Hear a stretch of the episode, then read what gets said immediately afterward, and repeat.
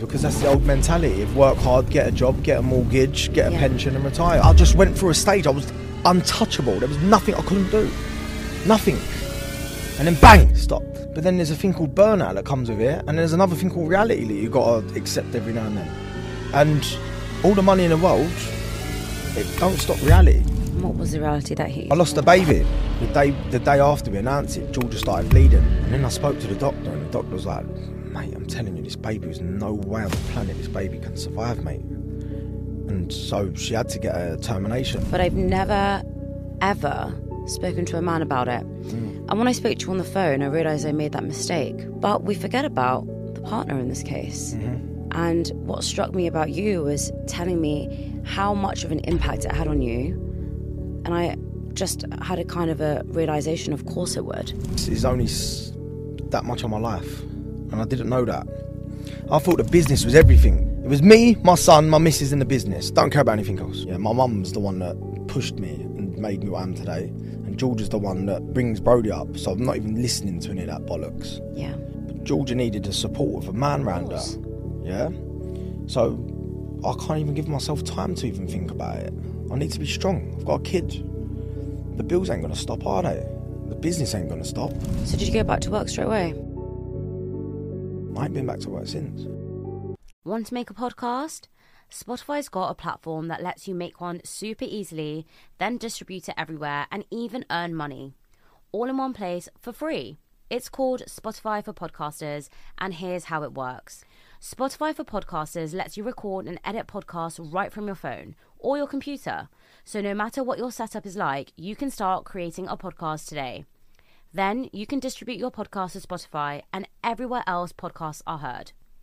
Video podcasts are also available on Spotify, and when you want to take conversations with your fans to the next level, Q&A and polls are the best way to get them talking. With Spotify for Podcasters, you can earn money in a variety of ways, including ads and podcast subscriptions. And best of all, it's totally free with no catch. Ever since I discovered Spotify for Podcasters, I love engaging with my audience with the Q&A and the polls. And I also love the fact that I can upload my video podcast on Spotify because I know my audience love watching it sometimes when they're traveling on their commute. I highly recommend you give it a try, and you can download the Spotify for Podcasters app or go to www.spotify.com forward slash podcasters to get started. Tommy, hello. Hello, how are you? Welcome to Millennial Mind. I'm good. How are you? What are you laughing for? You're just a funny character. Do you think? You are. I've been around you for about 20 minutes and I can't stop laughing. Well, thanks. Is that a good thing? It is a good thing. You've got a good energy. Oh, thank you. I'm really happy to have you here today. I'm so happy to be here. We got there in the end, didn't we? We did. But one of the things that struck me most about you when I spoke to you for the first time was you have no qualifications, Yep. you couldn't read or write, mm-hmm. And yet you were a multi millionaire by the time you were 30. Yeah. And you were in Forbes 30 under 30 when you couldn't read or write. Yeah. Talk me through that. Um, I become a multi-millionaire at 26, I think. I, th- I think I was younger actually, um, and it all stemmed from me not having the qualifications to go on and do normal things. For mm-hmm. example, my mum and dad wanted me to go down the same route as my brother and get like a, a degree in university, college, and do all that sort of stuff. I did try that and failed at it because the algebra and then obviously the reading and writing. When I say I can't read and write, I can read a text and I'd be able to write an Instagram post. But when it comes to having to read a contract, my attention mm. goes from the top line to the bottom, then it starts going all round. So I used to get my B's and D's wrong. So I'd like do it the wrong way round. And if I had to write 32, I'd write 23. And I just used to just be jumbled up. Everything was. Um, but I was used to that, and I always thought it was dyslexic. I always thought I was a dyslexic. I had a teacher told mum and dad years ago I was dyslexic. There was nothing they could do with me. I had a support teacher in school, and it lasted about two, three months. And when I had this support teacher, I was in year three, and I've got quite a good memory. Of, I can remember a lot. And I remember actually twisting this woman around my little finger to the point where I didn't have to do any schoolwork when I sat outside the classroom with her. I'd just sit there and talk about motorbikes because I was obsessed about motorbikes. And from the day of being able to do that, I knew that I had a talent in something else, and it weren't like academics. I still remember everything about this woman. I remember her saying she fell off a motorbike, she lost her balance, and it was inside her ear. And from that, I was like, well, I get a lot of information out of people, and then I can learn that way. So I started self-teaching from like the age of around six Okay. to the point where I was so annoying you couldn't be around me because I'd just ask so many questions. Two things about me: I ask a lot of questions, and you'll notice as well I speak over a lot of people a lot. It don't come from a rude place. It comes from my my ADHD, which has only just been diagnosed. So yeah, um, Why was it just diagnosed? it wasn't a thing. It wasn't a thing, and I feel like a, mum, a lot of people from my mum and dad's generation, they they struggle with acceptance. Well, I don't. I accept and carry on Acceptance with what? everything. So, my brother's got like a um, the best grades in the country in university. For every year he's at university, he was there six years. Wow. He's an absolute genius, my brother. My dad's a genius as well with IQ on paper. He's actually a, he's got a genius IQ. My dad. Oh God. Um, and I can't even spell my name, but I'm fucking good at getting money. Sorry, excuse my French. Okay, Um, so, so so tell me about that because there's going to be people watching, listening to this, thinking, okay, well, I'm perhaps not academic. Yep. I struggle Yeah. with reading and writing and all these other things, and I don't really know what to do and where to go. So, how did you discover what you were good at? what got me to where I am today, and I want to talk about this after, really, yeah, is when people say hard work is the thing that makes you successful, because that ain't, that ain't true. It's completely not true. I'll tell you that right now. I find it really offensive when people say that. Why? Hard work doesn't make you successful. You need to have hard work to get to a certain place, but binmen work hard. My mum was a cleaner. She worked three mm. jobs. Mm-hmm. Well, my mum wasn't successful in getting money. She's successful as raising her kids, but she worked her fingers to the bone. Yeah. I remember my mum coming home, right? She used to get the bus back from shopping and she would have like lines in her arms where she was holding the shopping bags for so long coming home from Angel in Islington to where I used to live, yeah? Does that does my mum not hard working? Mm. My dad worked loads. My dad worked all the hours that God give. There's only so many hours you can work, but your circumstances So true. give play a big part. So I'm not going to say I'm here for the hard work because I'm not. I'm I'm here because I've got a mindset that can We've held a lot of no's. Do you believe in luck?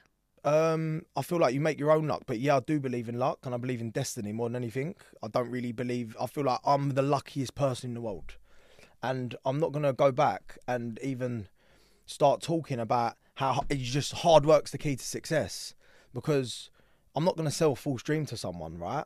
And I'm not gonna make people feel worthless because the people who work in my business who work crazy, crazy hard to help me become what I am and for me to live my dreams couldn't work any harder, yeah?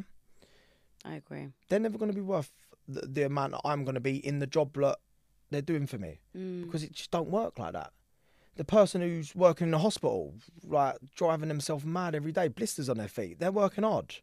But they're working hard to save people, not to get money. So the hard work is the thing that makes you successful. That ain't the only ingredient to success, yeah? Mindset is the first thing. And I also feel destiny. I feel like I'm destined to be where I am today. I was always meant to be here today. I'm always meant to go further. And I'm here to inspire. And that's why I feel like I'm in this position. And it all stems back to 2006 mock, mock GCSE exams, me failing all of them. And my dad telling me I was going to amount to nothing in McDonald's car park. Sounds like me, to be fair. Yeah, and I was like, uh, who's? I was like, who's who's not going to be anything? Why am I not going to be anything? Because you're not got grades. All right, fine. Well, that's in your opinion. So your dad was an academic. Majorly, majorly genius academic.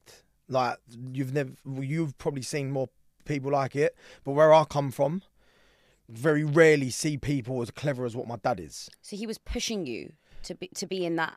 yeah, he was pushing me to become successful through academic because that's the mm. what he knows because that's the old mentality of work hard, get a job, get a mortgage, get a Yeah. pension and retire. I don't believe in that. At what stage did you decide you didn't believe in that? The day that he told me that Really? because I used to listen to mum and dad argue about money, and if he had these, if he had all the answers, why are you arguing about money? You ain't got the financial freedom to even to think it. My dad was having it hard then, mm. and my dad gave me everything growing up, And my mum and dad worked so hard, and they made me honest. They made sure I never lied. They made me hard working. They encouraged me to go out and pursue what I wanted to do. But my mum and mm-hmm. dad are both different people. My dad was very academic. My brother's like him. My mum's different. My mum just want knew that I'd something in me. And I knew from that day that I was going to do it. And I said to him, listen, all right, sweet, well, we'll see. We're a millionaire by the time I'm 30. And I'm multi-millionaire by the time I was 25, 26. So ha- tell me about that transition because there's a lot of people, you know, I have a similar story. I didn't do very well in my GCSEs and I feel that my mum has always seen something within me. And I think we all are meant to go down a different route in life, except we're all taught to do one path, right? We're all taught about one way mm-hmm. of success, and that is to get good grades at university, get a good job, get a mortgage, get a house, and there you go. Bingo. You're going to be a millionaire by the time you're 70 and you're retired Yeah. and you don't have enough time to spend it. But tell me about where you learned about this financial freedom because there's a lot of people at the moment that are like, how do I become financially free? But I didn't know about this term financial freedom until I was about 25, 26. I feel like I knew about it from the age of 10. My mum bought me a motorbike on her credit card. And I remember it was £590 and she bought it in um, like a motorbike fair that I went to. And it was like the best day of my life. But then also, looking back at it, it caused so much problems. Because I remember mum and dad arguing about the credit card bills for years onwards. And for me, it was like, look, you don't have to make it too complex to anything more than what it is, yeah? Being financial free is this. Can you go on holiday a few times a year? Yes. Can you comfortably go to work Monday to Friday? Your house is paid for, have some play money, and then maybe have a little bit in in the bank in case the interest rate goes up and then you're gonna gonna be a bit behind. If you can do that, you're financial free. I, I personally feel like. Mm-hmm. But then you can go to the next level, is where your ambition can take over, and you want to go to you want yachts, you want planes, you want houses. It's all different, isn't it? Depends what you feel like you need and what you're destined for. And what do you need? I want peace. I read in an article that you said you had a hunger for money. Yeah, How does peace correlate for hunger for money? Because when you've never had no money, you feel like it's going to solve everything. When you come from nothing and you've never seen money, mm. you feel like money's the the answer to everything. Is But it? then- of course it ain't. But you need to get there to understand it. So if I sit here right now and I say money's nothing, it's not Yeah. everything. Everyone that's not got no money is going to comment under this podcast right now saying it's easy for you to say that you've got money. Agree. I've been both sides. Having money is fantastic, and I welcome it into my life more than anything because I want to spread it and I want to be able to do what I want in my life. I want to be able to build. I want to be able to do what makes me happy. Doesn't make you happy though. You have to find it within to then to be able to build on it. I've had, I've had, I've been at the point before when I've got millions in the bank, yeah, mm-hmm. which, and I was the most unhappiest I'd ever been Why? because I didn't understand where the happiness was coming from. I thought the money was going to buy it. There's only so many cars you can buy. There's only so many holidays you can go on. But if you've got no peace inside, what are you doing? You're filling voids, and it, it's like that. Bang, bang, bang, bang, bang. It's never ending. When you start, that money actually goes down, and then you work on yourself. And you work out how natural things make you feel good. Getting up in the morning, training, watching the sunrise, being grateful, um, helping people, giving opportunities, being there for people. That's what that's what real life's about. Money's a man-made object. It's nothing. It's it's it's been we made that. Mm-hmm. The natural things we're here to do are the things that give us that inner that inner fulfillment. So that so look, I was multi multi millionaire with ADHD and I was losing my family at one point Why? because I had bad ADHD and my impulse was taken over. In what sense? So I'd hold- buy a car on a Monday, try to sell it on a Friday. George would come home, I'm selling her car. And then I'd be going mad because I just had all this stuff inside me for me to just keep building. I weren't one bit content. And without that, you're worthless. Don't matter how much money you've got, you'll lose it. I'm interested in knowing how you become content because can you be ambitious Yeah. but be content at the same time? Yeah. How? You have to, and, and it took me it took me some really. I've had a really bad year this year. Yeah, the I'd say God has given me these few last last few years as a proper proper like He can give me everything, but also take it off me at the same time. I need to really how to learn how to what to do with it. And I've gone from being having so much money around me, I didn't know what to do with it. Buying houses all over the world, not appreciating it, just- spending it like it is what it is. Is that because you grew so quickly? No, no, no. But I won't. I was always everything I do is investment purposes. I don't go and spend money on ridiculous things. Like I'm that guy that won't buy something unless I shop every shop to find out if there's a better price. And if it's a tenner and I've lost out on it, I'm fuming. Yeah. That's who I am. Um, I don't lose money on cars. I only make good good deals. I just need to have small wins all the time. But them small wins started to take over my life, where I found it very hard to be able to be in between businessman, family man. And when you're living and breathing it, the business deals I had to be really strong for, really firm, I'd go home with the same attitude and be like it with my family. Okay. And then you become someone who's who you're not. Mm. You're just always on the back foot, and everyone's against you, and you're arguing, and if it's just it just ends up tough. For having ADHD, having like problems at home, having problems in business, but still having loads of money around me, it's really uncomfortable because you can't, can't go out and you don't spend it. You're scared you're going to lose it constantly. You don't got that peace. You've got this big void in your body, yeah. Until I got tested for ADHD, got it sorted, started to then understand that I needed to separate both things for me to be content. So I need to be content with my family, Mm. but then never content with business. Do you know what I mean? Yeah. So then I developed something, and this is what really made me really, really it. I looked at what I had to, had to earn monthly for me to keep my life where it is, and I thought, without any businesses, I can easily generate that money and give my son a comfortable life, my family a comfortable life, and just carry on, yeah? Okay. And I was like, I'm willing to lose it all. I'm gonna go and be a good dad, and then work backwards. So if I have to lose it all in the, in in me doing this, I'll do it, because I'm gonna go and find the peace first, and then I'm gonna go and tackle everything else. Th- does this make sense? No. It when doesn't. You say, when you say lose it all, so you were already you. Let, let's rewind a bit. Yep. In 2020, you had generated 11.8 million in sales for Mallet, Mm-hmm. right? And that was in the pandemic. I tripled that in the pandemic as well. You, so you tripled it then the following year. I think I've something like 25. That was what that was the stat that was in Forbes 30 under 30, and I was shocked by that. So you're telling me you've tripled it? I think I, I think my peak was 25 million. That's crazy in one year. Yeah.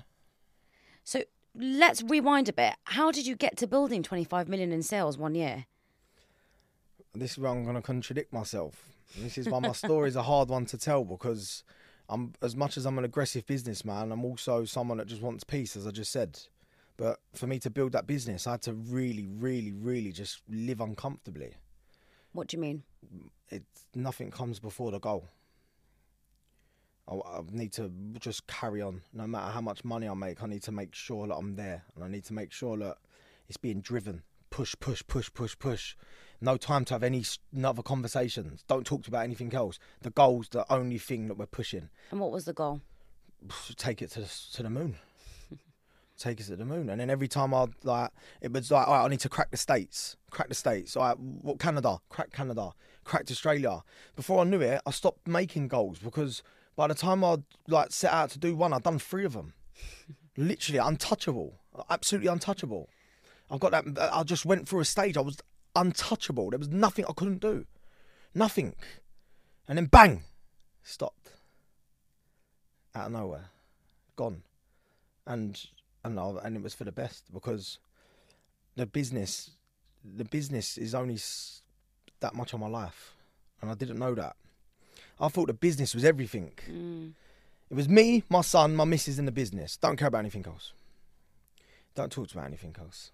I don't care. There's, there's no conversation to be had with me and you. Don't small talk. I don't want friends. Don't ever dare send me a voice note longer than 10 seconds because I'll block you. Straight. I'm being honest. That's the mindset I had.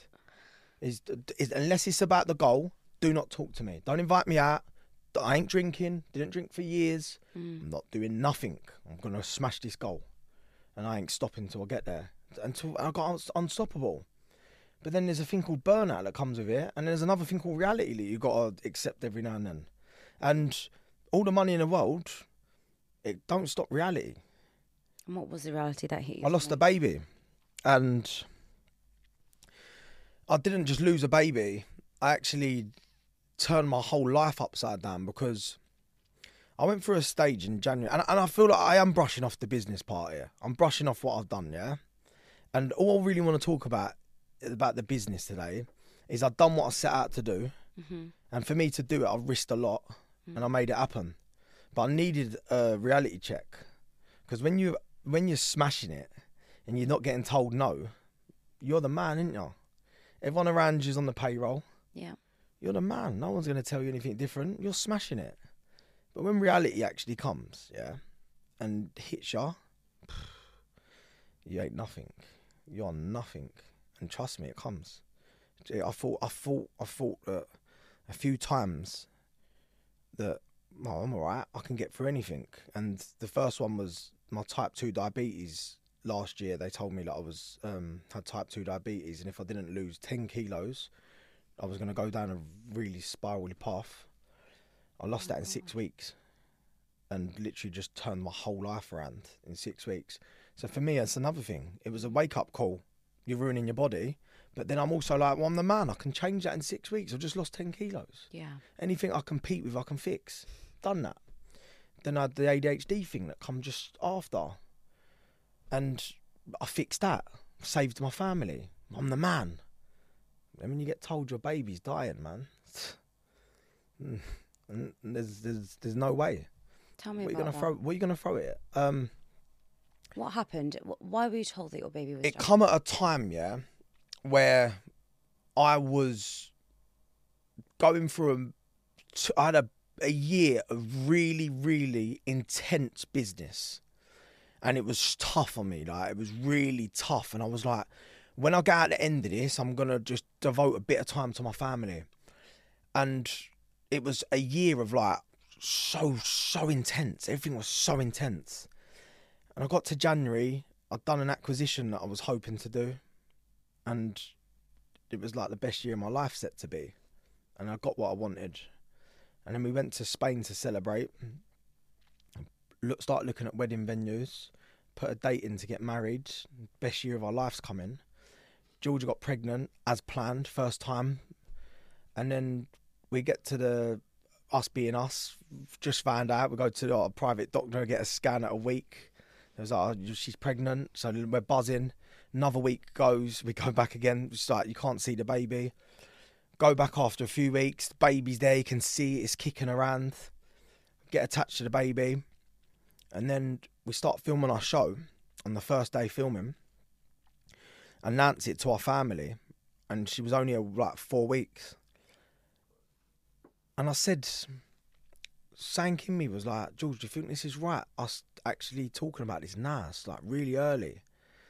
And with me always having that sixth sense that I've got, which I'll speak about later, Sank didn't sit right with me. And I was like, do you not want to wait, George? No, no, no, let's do it. Both excited because we just want this little girl and we've got a miracle, yeah? And the day the day after we announced it, Georgia started bleeding. And um wow. This, you're in a it's, it then hits you, doesn't it? What do you do? So we go and get a scan. First one was like everything's all right. It could be something to do with the baby trying to attach itself to the the sac, trying to the sac has to stick to. I don't know, man. I, I can't go into the science behind it because I don't know the words. But when the the sac has to stick to the uterus or something, I don't know what, how it works. And basically, it was like, but this, she said, you know what? The sac don't look big enough for the size of the baby. And with me being me, coming out of this winning streak, what do you mean ain't big enough? I ain't having that. Georgia, moving doctor, get down to Portland. Go down to Portland. And they're like, yeah, um, it's too early to tell. You you should be alright though. Jump on these tablets, do this, this, and this. So we had four weeks of us having to sit there and wonder from two months to, to three months whether the baby was going to survive. And they basically said it was a chromosome problem where the baby has three sets of chromosomes. And a baby can't live more than a week by having it. majority of them don't last. Um, and it was just, it's nothing to do with either of us. It was just God in it. It weren't meant to be. And we had to literally go a month, Georgia being pregnant and getting bigger, bigger and bigger, praying every day, turned down tools, um, and just literally just done everything we could to try and give ourselves the best chance. And in them times, you really understand that. Yes, obviously the money helped because I could take her to the best doctors. I went and see the best, the best, the best doctor in the country. I had the best care you can imagine, and can't when when they tell you that when you go in there, and they put the scan on her, and I just looked at him and I could just I read him before he spoke, because I've always been able to do that. And I went, George, your bladder's full. You need to go to the toilet. They can't see the thingy to get her out of the room. I went, tell me, and he went like that, and so I was like, oh, shit. So yeah, that was it. That they was like, look, you can either just try and carry on, and you're gonna have a miscarriage, or you can just put yourself out of pain and uh, have a thingy. And like, I come from a Catholic family, a Catholic Irish family, and uh, I just believe that what's meant to be is meant to be, and things like that. So I sort of started just praying constantly. And then I spoke to the doctor, and the doctor was like, "Mate, I'm telling you, this baby was no way on the planet this baby can survive, mate." And so she had to get a termination. And it ain't until you go through something like that. Yeah. Yeah, um, Do you want to take a minute? no, never. Why so? Why? Why never? What's the point? Well, you can't show emotion. That's what it's about. It's about the journey, innit? Can't always be win, win, win. Like you have to take losses, don't you? And yeah, what what can you do? But um, look, we're we're lucky. We've got a kid and we've got a son, and literally we we we, we got through it as a family, and instead of just moping around and letting it ruin us, hmm we we didn't stop filming. We covered the whole thing. Really? Mm. I've spoken a lot about miscarriage on this podcast, but I've never, ever spoken to a man about it. Mm. And when I spoke to you on the phone, I realised I made that mistake. It's always about the woman, and that is because they hold the baby and because they share their experiences. But we forget about the partner in this case. Mhm. And what struck me about you was telling me how much of an impact it had on you. And I just had a kind of a realization, of course it would. Mm. But I've never really asked No the man does. in the relationship, No one does. how do they feel? Even when like you're in the hospital and the, the midwives don't. This it's all about make sure she's alright. Yeah. That's my number one priority in my life. Not just because she's had a miscarriage. Mm, Make sure she's alright. Fucking stupid thing to even tell me. That's why I'm here. yeah. And as the man, shit, shit needs to keep going, doesn't it? Like, someone has to be strong, don't they? Mm. And the way it, the reality is now, and uh, I'm not getting into none of this man and woman and, and feminist stuff. I'm not, I'm not even talking about it. Uh, it's not even my thing. My missus is stronger than I am. Mm. My mum was stronger than my dad. Yeah. Yeah, my mum's the one that pushed me and made me what I am today. And George is the one that brings Brody up. So I'm not even listening to any of that bollocks. Yeah. But Georgia needed the support of a man round her. course. Yeah? So I can't even give myself time to even think about it. I need to be strong. I've got a kid. The bills ain't going to stop, are they? The business ain't going to stop. So did you go back to work straight away? I ain't been back to work since. Really? No, Why? no, just couldn't do it. I went to. I had. I went back. I went to. A few weeks after, I took Georgia to my American trip to just try and just do some something for us. Took her to um, Texas. Took her to um, New York. Took her to Miami to try and get away from it. And when I come back, I was like, you know what? I might have just emotionally checked out here, you know. And it's the biggest part of my story to date. So I don't. I've said this before, yeah. I don't have any regrets in my life. Anything. And I don't second guess anything either. And I, another thing I don't do is I definitely don't become a victim. I ain't a victim. Does that sound alright for you? I'm definitely don't. I'm definitely not a victim. So for me, I'm like, what have I got to do here? Let's let's let's. What, what are these signs that are coming to me? So for me, it was like, this has happened for a reason. You need to change your life around. Change what though? I was working. My, I, I, I didn't realize how how shit shit can get taken off you so fast. Yeah. It's in the fast lane, wasn't I? The thing you neglect the most, yeah. It's happened twice now. It's happened to Freddie, the, the young boy that died, that made me what I, the majority of what I am comes from him. Because I watched a, a, I forgot how old he was. I think he was 12 or so. He might have been 14. And he died. That changed my life. My first hit.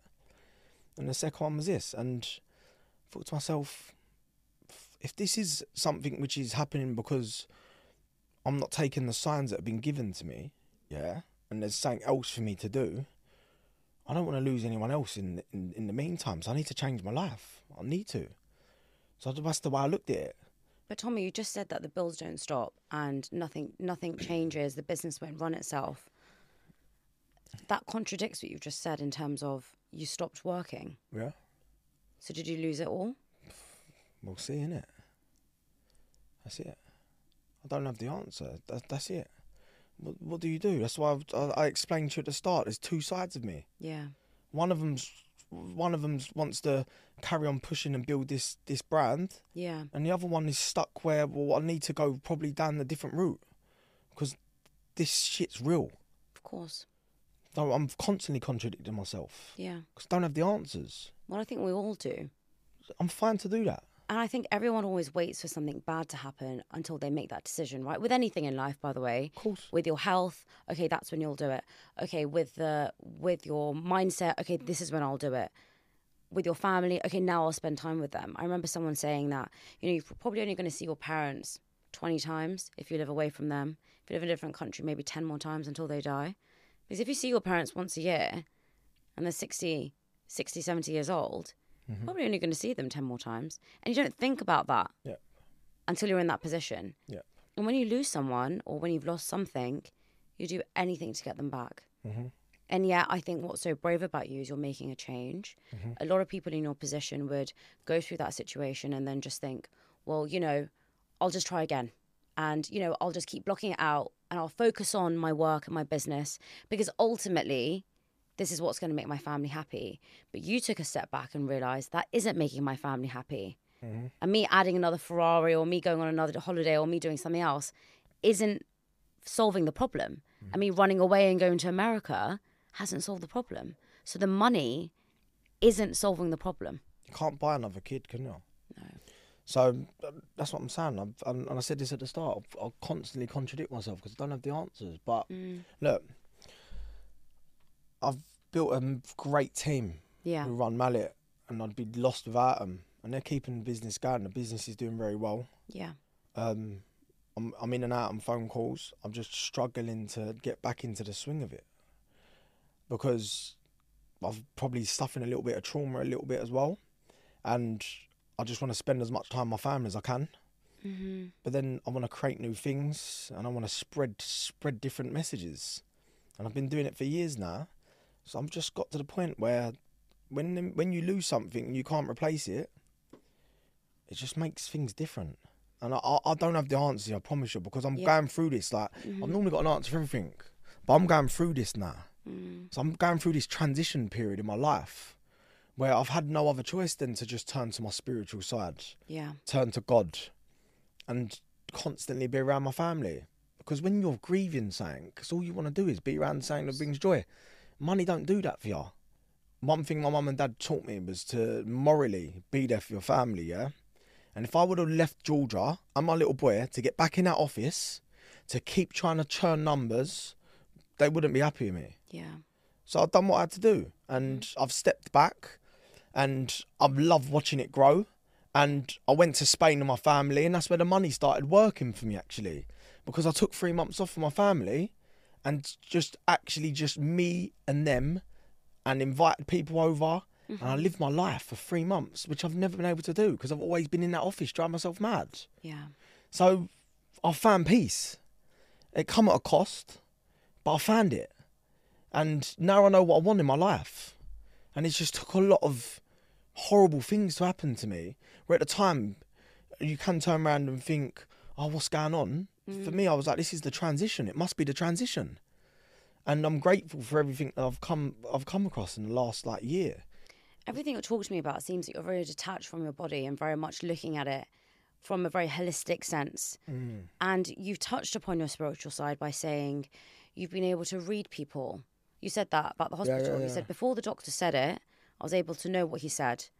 And before you talked about being able to be a psychic at the start of this podcast. Mm-hmm. Talk to me about that. What do you mean by you have these psychic abilities? So I'm psychic. I always have been, and like, like since I was six it was the Okay. the, the first time. Um, and I, I I don't really speak about it because people don't really understand it, and then you just become a meme of everyone thinking that you've lost your marbles. yeah.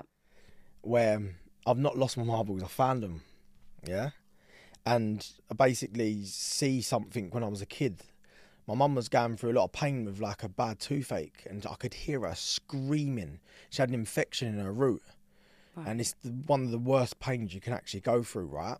It's not like having a hole in your I tooth; know. it is horrendous. And I could hear her screaming, and my dad ran around at the time, praying, praying, screaming, and then she just stopped like that. And I could hear her screaming at someone's name John Marr, John Marr, please help me. God, help me, please. Send someone, help me. And it just stopped.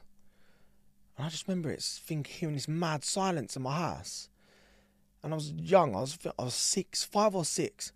And as I heard her stop, I see a blue. Me and my brother shared a room, yeah, a small room in his house in Islington. We had a bunk bed. This this blue light just come through the bedroom past my room. But as it went past my room, it stopped Oh my god. and just looked at me. But I couldn't make out what it was. I just see a blue light. Like piercing blue. So I'm petrified now, yeah? Because I don't know what this is. Of course. And I'm like, uh, uh, uh. I just remember going, uh, uh, uh, uh, Ben, Ben, to my brother, Ben, Ben. And he, I can hear him moving, but we didn't speak about this till after, years after, 10 years after. He said, I see that blue light. You know, I, I felt that blue light. I didn't see it. I felt that, I felt something was in the room. And I just felt like it was going to be all right. So I didn't get in the way. But I could see it. What? I could see it. And have you seen it since? No, because it was a healing spirit. It was my mum's guardian angel. And it was a guy called John Marr, which is the guy she's praying to, which is an uncle of her that died. So, off the back of that, I couldn't sleep in the house. I was going through really bad, like, mum, mum, I can't go downstairs. I can feel it following me up the stairs. Every time I go downstairs, I can feel it. And I lived in like a Georgian like basement of a house, sort of, uh, where I, where I come from, right?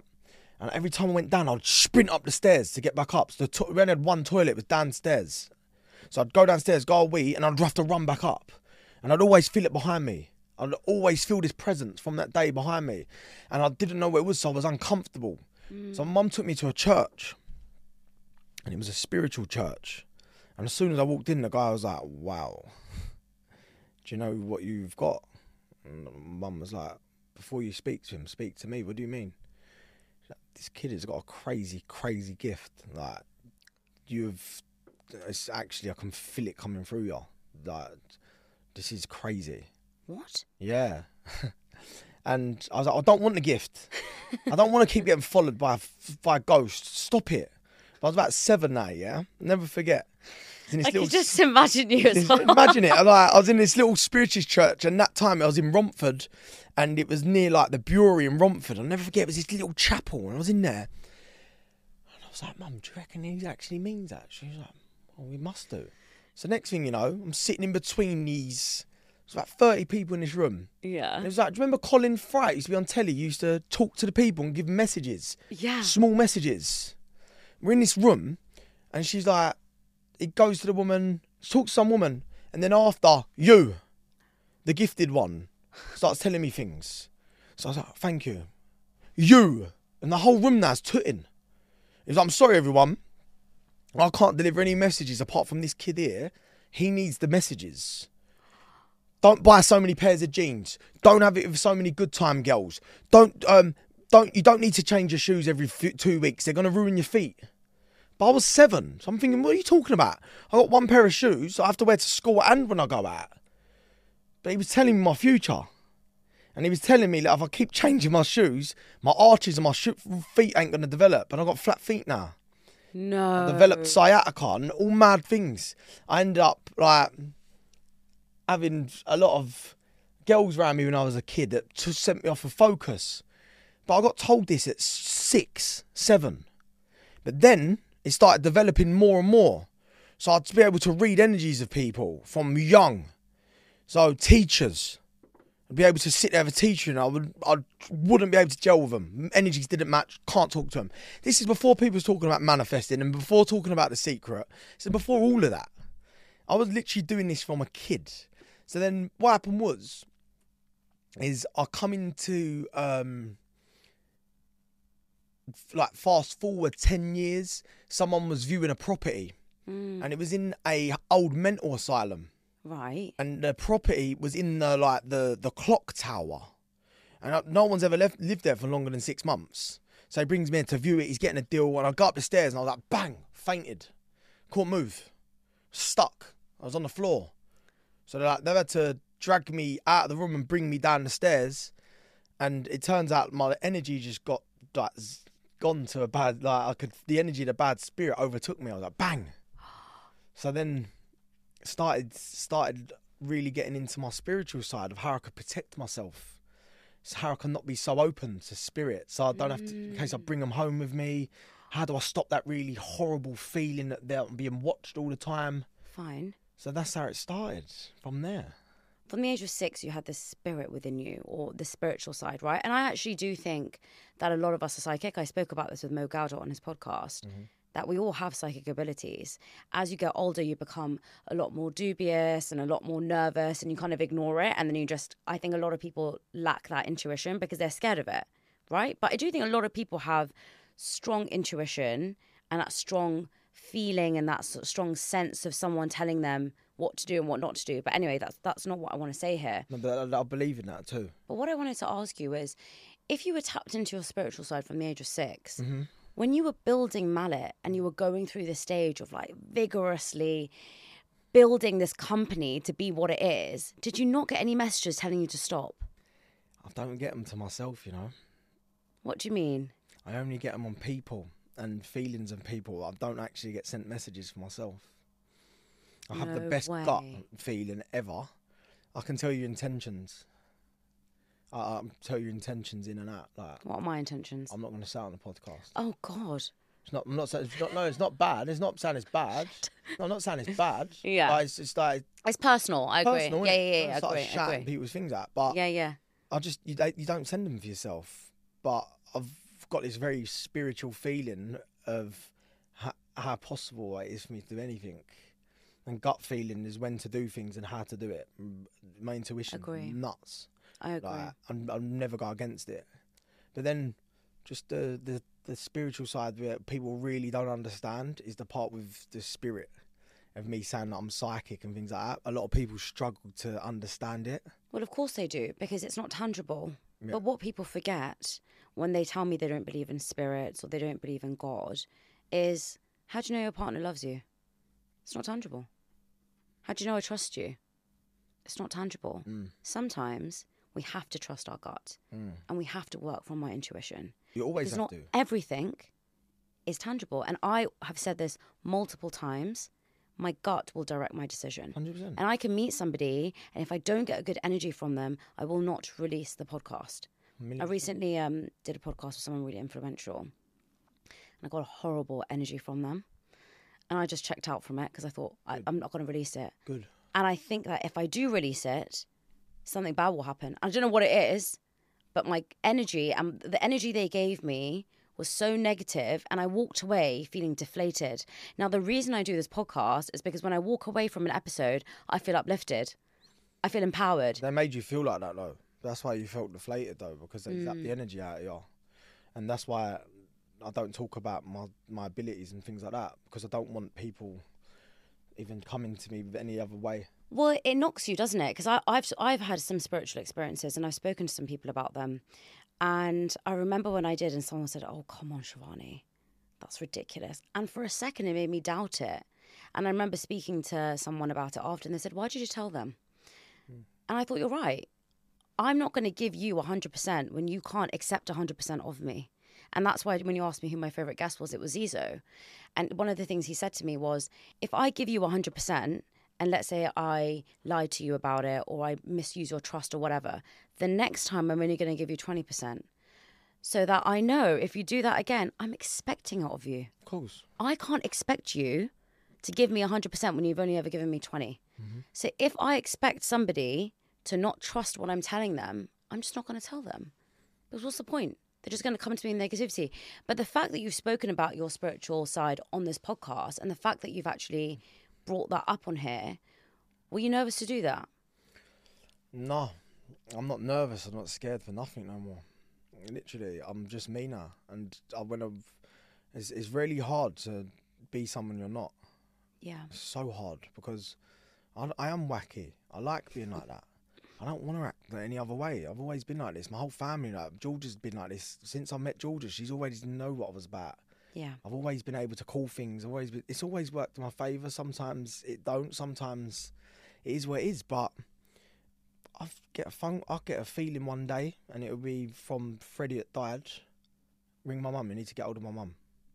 Talk to me about that. You mentioned that. You said there was two moments in your life Oh, that tough, man. I'll do it, but I, I, every time it's, it's I don't. Uh, I've I was going through another time of me being um really selfish in in life, and I got a phone call one day, and they said there's a kid. He's terminally ill. He wants to meet you, and his last wish was to meet you, Michael Jordan, and Kanye West. Obviously, the other two was busy in it, so they rang me, and I said no because I said I can't. I'd just gone through having a breakdown, a stress breakdown, because everything was so overwhelming. I was like, I can't. Don't think I can do it. I can't go and make this relationship with, with someone and then lose him. I don't know how he's gonna come in. I don't know what. Nothing about him. Mhm. I ain't doing it. Anyway, Sank just said, "Do it, do it, get him in and do it." So anyway, I agreed to meet him. He come in. He called Freddie had um had just a condition, a cerebral palsy or something like that. I think it was. And he come in. He was the freshest kid you've ever met in your life. Just fresh, just styled, unbelievable. Had the same aftershave as me on. I met him and I loved this kid. And I'd offered him a lot. He didn't want to take anything off me. I couldn't give him anything because he was dying. And when I said, all right, well, tell you what we'll do then. Me and you design a shoe, and then I'm going to release it. And when I release it, you can have all the money. You can go and buy whatever you want. He went, "Oh, what do I need it for? Spend it on Georgia, he said. So meeting him really put a lot of my life into perspective. And I, I'll never forget that kid because and I, I, I speak to his family constantly. I've never, never ever left his mum since. We do like I've, I'd help. I'd like to think we do a lot for each other Mhm. to get through like pain, and he just taught me a lot. And unfortunately, he died before I could release the shoe, so he didn't actually get to see the release. And because I I was trying to separate myself a little bit from it because I knew where it was going, and I was like, do I need to put myself through this? I'm struggling with other things, but I feel like mm, I didn't do everything that I promised to do. I didn't get the shoe to him quick enough. I could have got it done quicker, but I had a lot of other stuff going on. So when that happened and he died, I'll never forget. I thought, you know what? I'm not going to let him down now. I'm going to go for this. So I released two shoes. Um, give both both the money away. The first one was uh, Rays of Sunshine to give another kid a, a opportunity to get what he done to keep the charity going, and the other one was Dream Flight, where kids go to their last holiday or they get to go to America and things like that. So I donated money to that. Wow. And with that happening to me, it humbled me in so many different ways. And my career really started after that because I understood that there was more to it. Mm. Do you know what I mean? I was like, you know what? I'm d- I have done all right here. Don't be so hard on yourself. I know you are. You've got to. Don't be too content. Don't be content in business, but you've done all right. You helped that kid. What was the gap between losing Freddie and losing the baby? I, f- I lost Freddie in 2019. That's four years. Oh wow. Yeah, four years, and I I, I know it was for a reason. But Tommy, I have to ask you a question. Go on. You lost him 2019, Ah. and you said it helped you change. Yeah. But you said that 2020 and 2021 and 2022 were like the hardest hitting years of your career. Mm. Yeah. Yeah. Well, what what do you make of it? So did it make you change? It's uh, it made me it made me do a lot of things. It made me tap into pick up where I left off on my spiritual side because I wanted answers of how a young kid could just go like that. Had so much about him. Okay. That's what it done for me. It gave me it gave me so many answers. When when when I spoke about it after, I watch it back like I've got my shit in order. Like I'm talking like I'm changing. I've got my shit in order. This kid come along, he changed my life. He did change my life, but I didn't change who I was. He changed my life completely. He molded a different life for me. I, I didn't change who I was That's as a what I person. trying to get out of it. I didn't Yeah. because I still had the hunger inside me and I still hadn't had the peace. So I tapped into my spiritual side and feel like I've done everything I could to try and get answers and I'm always gonna have him to thank for that. And I had something to like look up to and really really say, "Oh, do you know what, I'm gonna do this because I'm gonna inspire even more kids like you now. But with me doing that, it gives me more and more ambition Yeah. and the ambition for me is the thing that's also my worst enemy. Because it's it it gives me it's painful, man. Because I want it so much. Want what though? Just whatever's inside me. And whatever it is at the time, it has to be a million percent. So it was, all right, live on like for example, Freddie dies. Right, now I need to make sure that it weren't a waste of him picking me to be that person that he wanted to be around. Yeah. I need to bring these shoes out. I need to help other kids. I need to do more for charity. I need to let everyone know who this kid was. But then it's just like you're always chasing the next thing. So then one minute is I'm I'm trying to just get his name out there, mm. and then next thing you know, of COVID hits, and I'm got this American dream was getting me through COVID, which I end up smashing it on Zoom and doing COVID. So I got COVID, I end up smashing America, Canada, and Australia and won it. And then I'm like tunnel vision. Yeah. And then I go back down to my old ways, don't I? Of just not having thinking about anything else apart from the target. I'm admitting that I'm I'm a complete mess, Yeah. and that's why I'm do what I do Yeah. because that I'm always driven by this, this, and this. But the thing I can say I'm doing different this time is I've done the dance now, and I understand it can be taken off you. Yeah. I understand to appreciate it. I understand not to take things so seriously. I know that it's all about family. What comes else is a bonus. Like none of it's critical. That's why I feel like I can have a bit of peace now. Because as I said, I'm not scared to lose it all. Yeah. Because I've lost so much. Mhm. And that's the pain because you can't get that back. The money I can get back quick. I can start again tomorrow. I'll do the same thing again. I'll do it 10 times bigger Yeah. because I've done it. Yeah. So my my goal, my journey now is is to make sure whatever I do, I do it with peace. And if it takes my peace away from me, it's too expensive. I need to get out of it. How do we do that, Tommy? How do we build a global brand? How do I build a global brand with peace? Tell me. what are you doing now to make sure you're managing your peace, you're growing, you're still hungry? I'm starving. Purpose, man.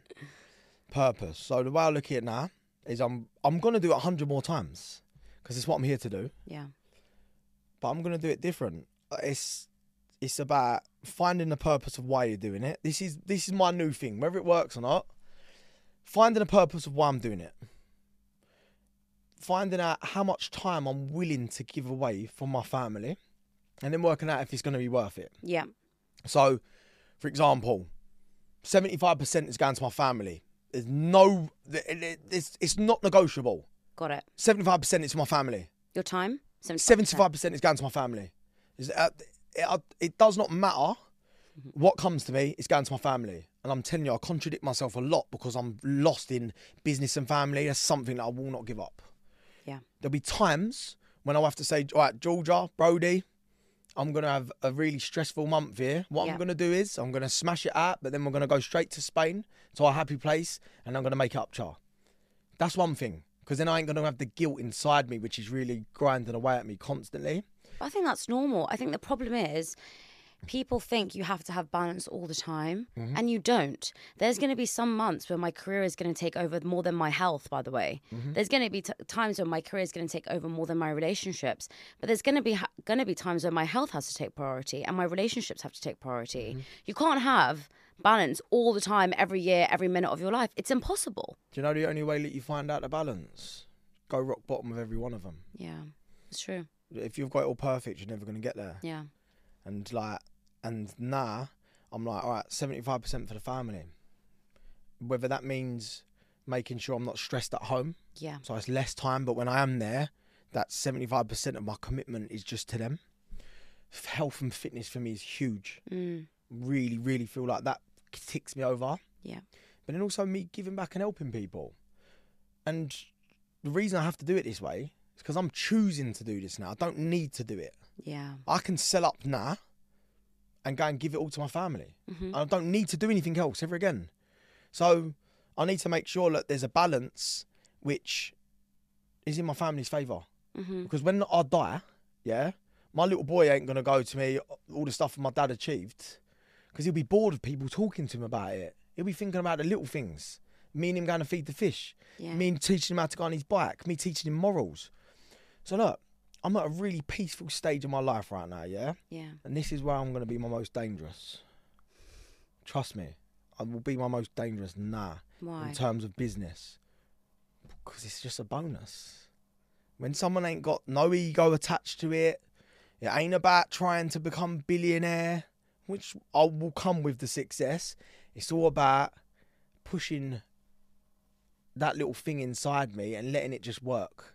Because I've realised unless I let that work, I'm never going to be right. I'm always going to feel like I'm trapped. I need to have that little bit of creativity going on at the same time. Yeah.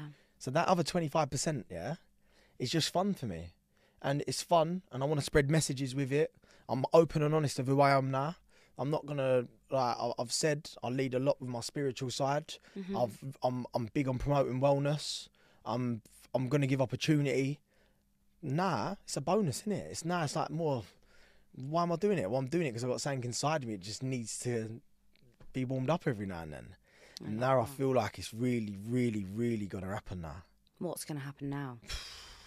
I've honestly, What's the next? you know, when you wake up and something scares you, Yeah, that's when something big's gonna happen. I agree. And I'm, I'm, I'm big into wellness. I'm big into spreading messages. I'm big into inspiring. You see, I, I was so happy about seeing the, the the book. I was like, that for me is massive. hmm I'm, I'm working on things which is gonna, gonna change, change how our generation looks at things. And I'm not saying anything more than that.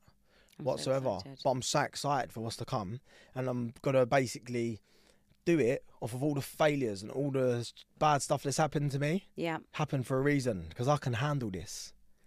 I've proved I can handle the bad stuff that comes to me. So now it's for me to tell people my story, so people feel like it ain't just them. I've lived it now. I've I've been through every single thing that I've been through in the last two years, three years. I'm ready to tell the story now, and I feel like I was basically it happened to me for a reason. So now I'm mm-hmm. really gonna go for it. you talked a lot about purpose in this podcast. Huge. What's your purpose? my purpose is look there's, there's how you actually is what you want it to be and there's actually what's inside you hmm I feel like my purpose for me to be a good dad be a good family man that's not my purpose is for me to show people it's possible. It's to show people that don't get the given cards at the start. Let them know that it's possible.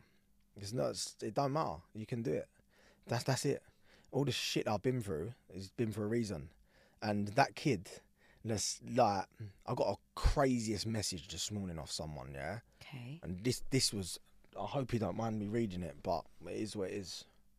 I won't read out what the brand was, but I got a message earlier and I was like, whoa, that's why I do this because I've actually, I'm actually in doing things which are helping people. I just want to thank you.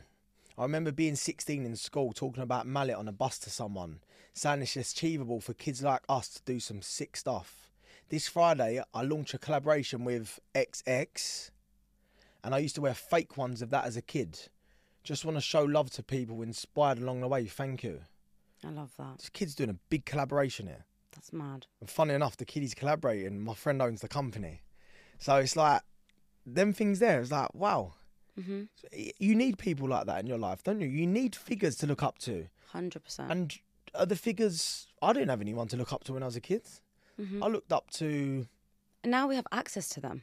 we have access to them, but then also there's a lot of bad ones that people look Yeah. up to. True. And I don't want people to look at life and think, oh, I'm going to be a reality TV star and then I'm going to make it because trust me, you, that's not what you want in your life. Well, that's why I didn't even ask you about Towie on here.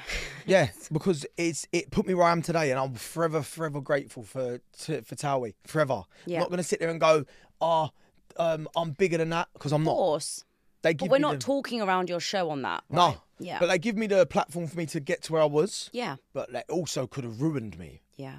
because it's crazy how it works. Yeah, and I've done a lot of things where I'm lucky I got out of, and if I Mm. weren't myself, I could have ruined my career twenty times over. Yeah.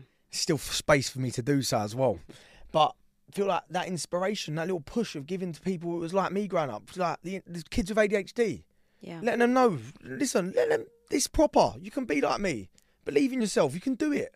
Work hard, believe in yourself, find purpose. You can do this. Don't have to turn to all the stuff on the streets. Yeah. Don't have to do it. There's so many little messages that I want to get across, and there's so many people want to help. Mm-hmm. So that is my purpose. I basically feel my purpose is for me to show any kid that was like me growing up, it don't matter where you come from, if you're willing to work hard, find a purpose, give 100% all the time, and just always believe in yourself, I feel like you can do it. And that's what I'm here to spread. I love that. Tommy, thank you so much. Thank you. I feel like we could have talked for another six hours, Easy. but I really appreciate you coming, and I'm sure that this podcast is going to help so many. Part two, I'm going to come back and I'm going to tell you what the journey is. Let's do it. I already know. Thank you. Thank you.